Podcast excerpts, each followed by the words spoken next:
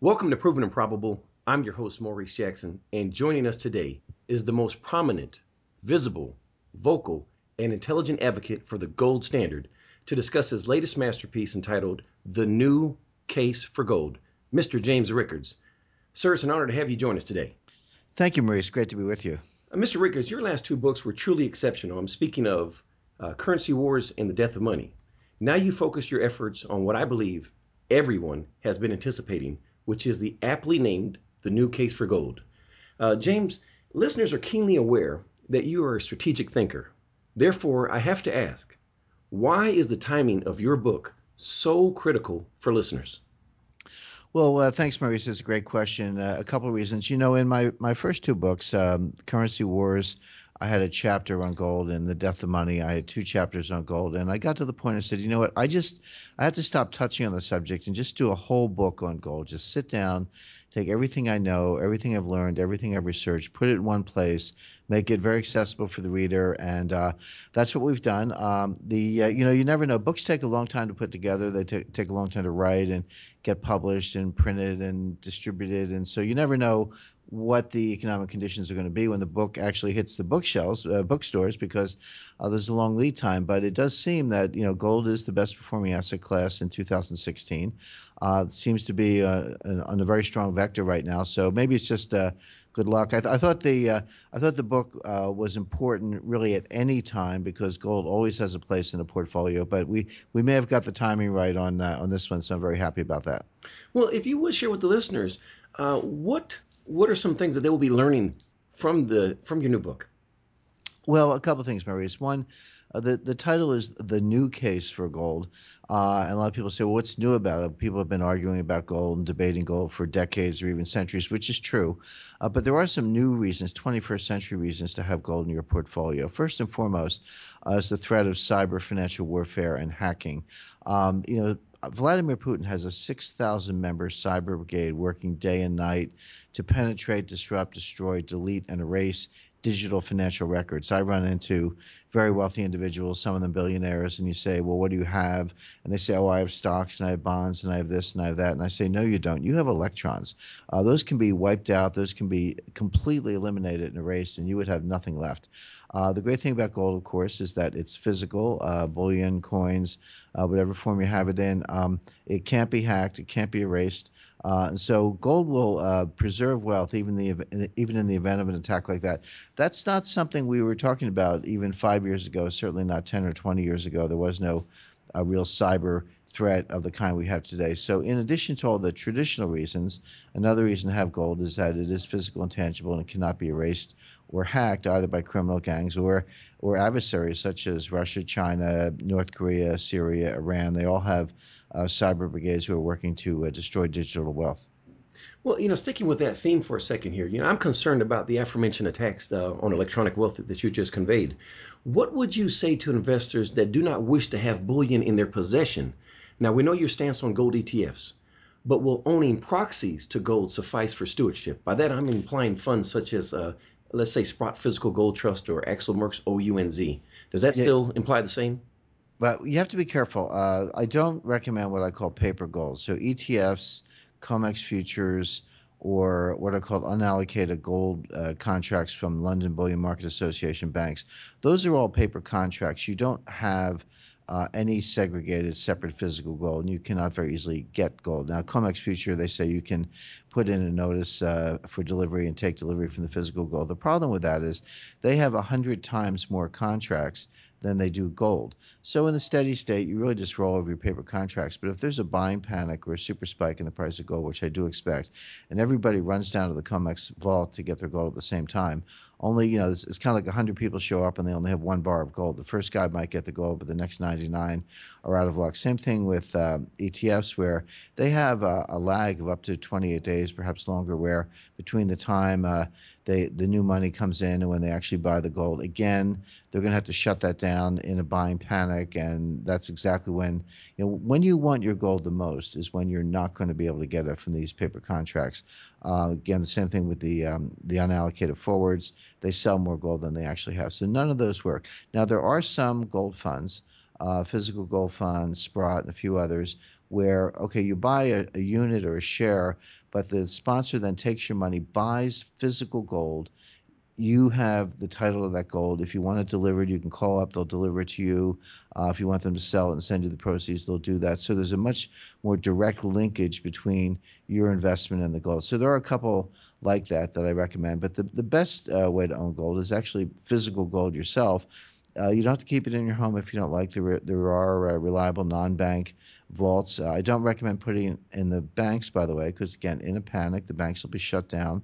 You won't be able to get your gold. But there are non-bank um, uh, secure logistics firms like like Brinks, Loomis, Dunbar. There are many others that are perhaps not as well known, but they're reputable. They've got insurance, and uh, you have to do your due diligence like anything else. But there are there is good, safe non-bank storage uh, for your physical gold. For the non-bank storage, are you re- uh, specifically referring to segregated and allocated?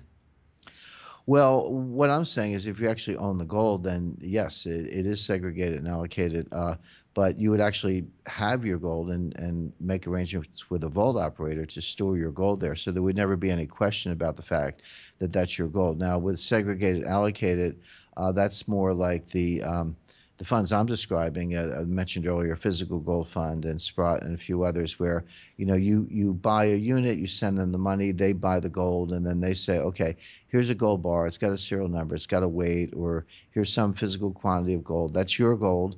Uh, we keep it for you, but uh, if you want it, call us up and we'll deliver it to you. So yes, that's the only way to own uh, physical gold. Either you buy it yourself and store it, or buy it from a, a, a, a plan sponsor or manager who segregates it for you. But uh, the the big banks, the London Bullion Market Association banks, GLD, ETFs, COMEX futures, you, that's not the way to own gold because you have no title to the actual gold.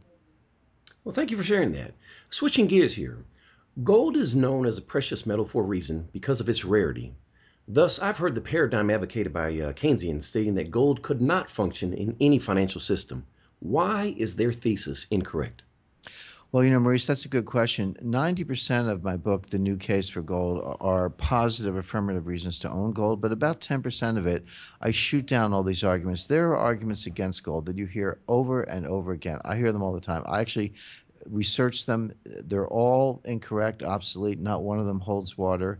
Not one of them stands up to scrutiny. But you hear them nevertheless from very smart people, uh, including uh, professional economists and, and others.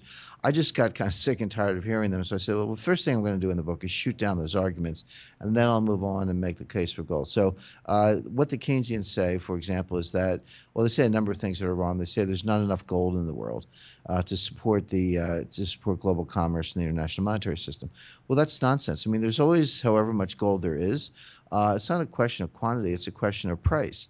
So yes, if you set the price too low, uh, relative to the money supply. That is deflationary. So the solution is just to set the price higher.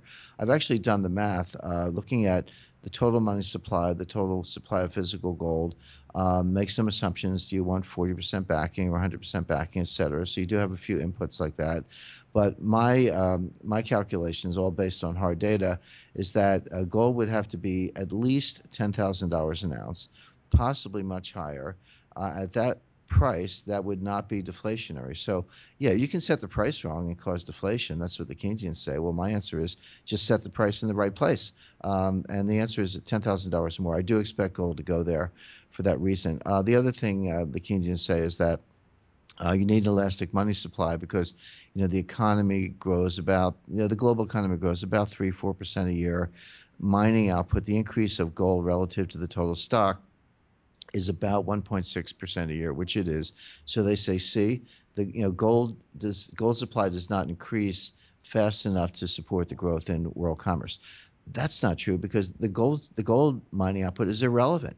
Uh, what the what the Keynesians fail to distinguish is the difference between official gold and total gold. Total gold is about 180,000 tons of that uh, official gold, that is the gold owned by central banks and finance ministries, is about 35,000 tons. But that leaves 145,000 tons of private gold. If a central bank wants to um, ease the money supply and, ex- and under discretionary monetary policy on a gold standard, all they have to do is print money and buy gold, just buy some of the private gold. In other words, mining output is not a constraint on the ability of central banks to acquire more gold. All they have to do is buy it from the private sector. So, uh, so these are examples of arguments. As I said, they don't hold water.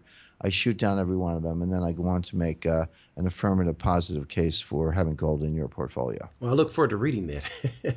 um, you've conveyed that gold must serve as a fundamental allocation to one's portfolio. May I ask, for the listeners, how much do you believe is sufficient for one's portfolio? Uh, my view is the right amount is 10%. 10% of investable assets. Maurice, let me explain what I mean by investable assets. So uh, take your home equity, put it to one side. Take your business equity. So let's say you're, uh, you know, dry cleaner, pizza parlor operator, car dealer, doctor, dentist, lawyer, whatever it is. Take that business equity and, and put it to one side. You don't want to bet with your house money. You don't want to bet with your your livelihood. But everything left over, everything other than that, those are your investable assets. I recommend 10% of that in gold. And the reason is um, 10% is uh, is plenty. In was, if if the system collapses as I expect, that 10% allocation is going to go up by multiples, so you'll do fine. Uh, if everything is wonderful and uh, there are no downdrafts in the stock market and gold doesn't do very much, you're not going to get hurt with 10%. So to me, 10% is enough to provide insurance and protection against the rest of your portfolio but not so much that if it goes down, you'll get hurt. So I think 10% is the right amount. Okay, fair enough. And what would you like to share with those that haven't deployed capital to, to gold with hopes of trying to time the market? Uh, what are you waiting for? In other words, the problem, uh, Maurice, is that there will be a gold buying panic. There will come a time when uh, gold's going up, you know, $100 an ounce per day, $200 per ounce per day, and then a lot of people are going to wake up and say, "Oh, gee, I better get some gold." You're not going to be able to get it. There are already physical shortages. I just got back from uh, Switzerland. I met with the head of the world's largest gold refinery. And when you think about what do refineries do, gold refineries do, they take gold in the front door they refine it into different forms and they ship it out the back door. So this guy knows who all the sellers are. He knows who all the buyers are because those are the people he acquires gold from and those are his customers. He tells me he's got a waiting list of buyers uh, that uh, Chinese, he sells them about 10 tons a week. He said they'd like to buy twice as much, but I can't sell it to them because I don't have that much gold. He said on the, on the incoming side, he said I'm seeing gold shortages. He said he's been in the business 35 years. He's never seen anything like the current situation. He said I'm having difficulty sourcing the gold. So the physical shortages are already showing up. The Chinese are buying gold by the thousands of tons. The Russians are acquiring gold. Uh, they purchased over a thousand tons in the last seven years. So uh, when you want the gold, you're not going to be able to get it. So the time to get it is now. That's truly concerning. Thank you so much for sharing that. That's really uh, uh it's quite amazing just to hear those numbers in, in that magnitude. In closing, I realize the emphasis is gold and should remain on gold, but I would be remiss if I didn't ask Platinum doesn't really have a role in monetary history, but a couple of years ago, Congress wanted to pass a bill to have a platinum coin pay off the national debt. Did the U.S. show their hand on a potential introduction of platinum into a precious metals backed currency? Uh, no, I don't think so. Uh, that was first of all, that whole idea was nonsense. The the, the idea was it's not, as if they were going to have you know 19 trillion dollars worth of platinum. There Correct. Isn't that much, there isn't that much platinum in the world, at least at least not at current prices. What they were going to do is print a coin and just say it was worth 19 trillion dollars. Say here's or actually it was they were trying to finance the deficit, I believe. So maybe it was only a, a you know a 400 billion dollar coin, but whatever it was, they were going to just uh, by fiat designate the coin, and this was in reliance on some provision of the Constitution that gives Congress authority to, uh, set the coinage. You know, so they said, well, you don't have to issue paper debt uh, or you know ele- electronic. Uh, uh, debt from the treasury, you can actually print this coin, say it's worth X, and you know pay off the deficit. The whole thing was nonsense. Uh, I don't really think it, it's revealing as far as platinum is concerned. The problem with platinum, silver, and palladium as precious metals. They are precious metals. They do have value. Uh, silver h- historically has performed a monetary role. Uh, the problem is they're also industrial inputs. Mm-hmm. So in analyzing them, you have to separate the money role or the precious metals role on the one hand from the industrial role on the other. Clouds the picture a little bit. The thing I like about gold is that gold's actually not good for anything except money. It's the perfect form of money, but it's not good for much else. And so you can just think of gold as money, think of it in a monetary context for purposes of analysis, and you don't have to worry about industrial supply and demand um, the way you do with silver. So I, I think silver is is uh, actually useful to have um, you know silver coins in the event of a you know dire uh, social breakdown, the power grid collapses, etc. Uh, gold will preserve your wealth. You definitely want gold. But for buying, you know, a, a couple days worth of groceries, uh, you know, a gold coin will probably get you a year's worth of groceries. You might want a few silver coins to buy that day's groceries uh, to feed your family. So um, I, I, think silver will tag along with gold, but I primarily uh, emphasize the need to uh, to have gold in your portfolio. I recommend 10%. It'll preserve wealth and uh, make sure it's physical, not paper, because uh, when gold goes up a lot, the paper contracts are not going to be honored. They're going to be terminated. But if you have physical gold, you'll be protected. Well, thank you for that clarification. Uh, Mr. Rickards, please share with the listeners where they can purchase the new case for gold and where they can continue to follow your work. Uh, thank you, Maurice. The new case for gold is uh, on sale in bookstores uh, everywhere. Uh, it's also available on Amazon.com. So just go Amazon, the new case for gold. You'll find it right away. Um, and um, if people are interested in, in, more, I have a newsletter called Strategic Intelligence, uh, Jim Rickards Strategic Intelligence. You can Google that. Uh, I'm also very active on Twitter. My Twitter handle is at James G. Rickards, my middle initial G for George, at James G. Rickards. R I C K A R D S, and my website, uh, the James, www.jamesrickardsproject.com. So thank you, Maurice. I'm very uh, happy to share all that with your listeners. Well, thank you, sir. Mr. Rickards, we look forward to reading the new case for gold. Thank you for joining us today on Proven and Probable. Thank you. The information presented on Proven and Probable is provided for educational and informational purposes only, without any express or implied warranty of any kind, including warranties of accuracy, completeness, or fitness for any particular purpose. The information is not intended to be and does not constitute financial, investment, or trading advice or any other advice. You should not make any financial, investment, or trading decision based on any of the information presented without first undertaking independent due diligence and consultation with a professional broker or competent financial advisor.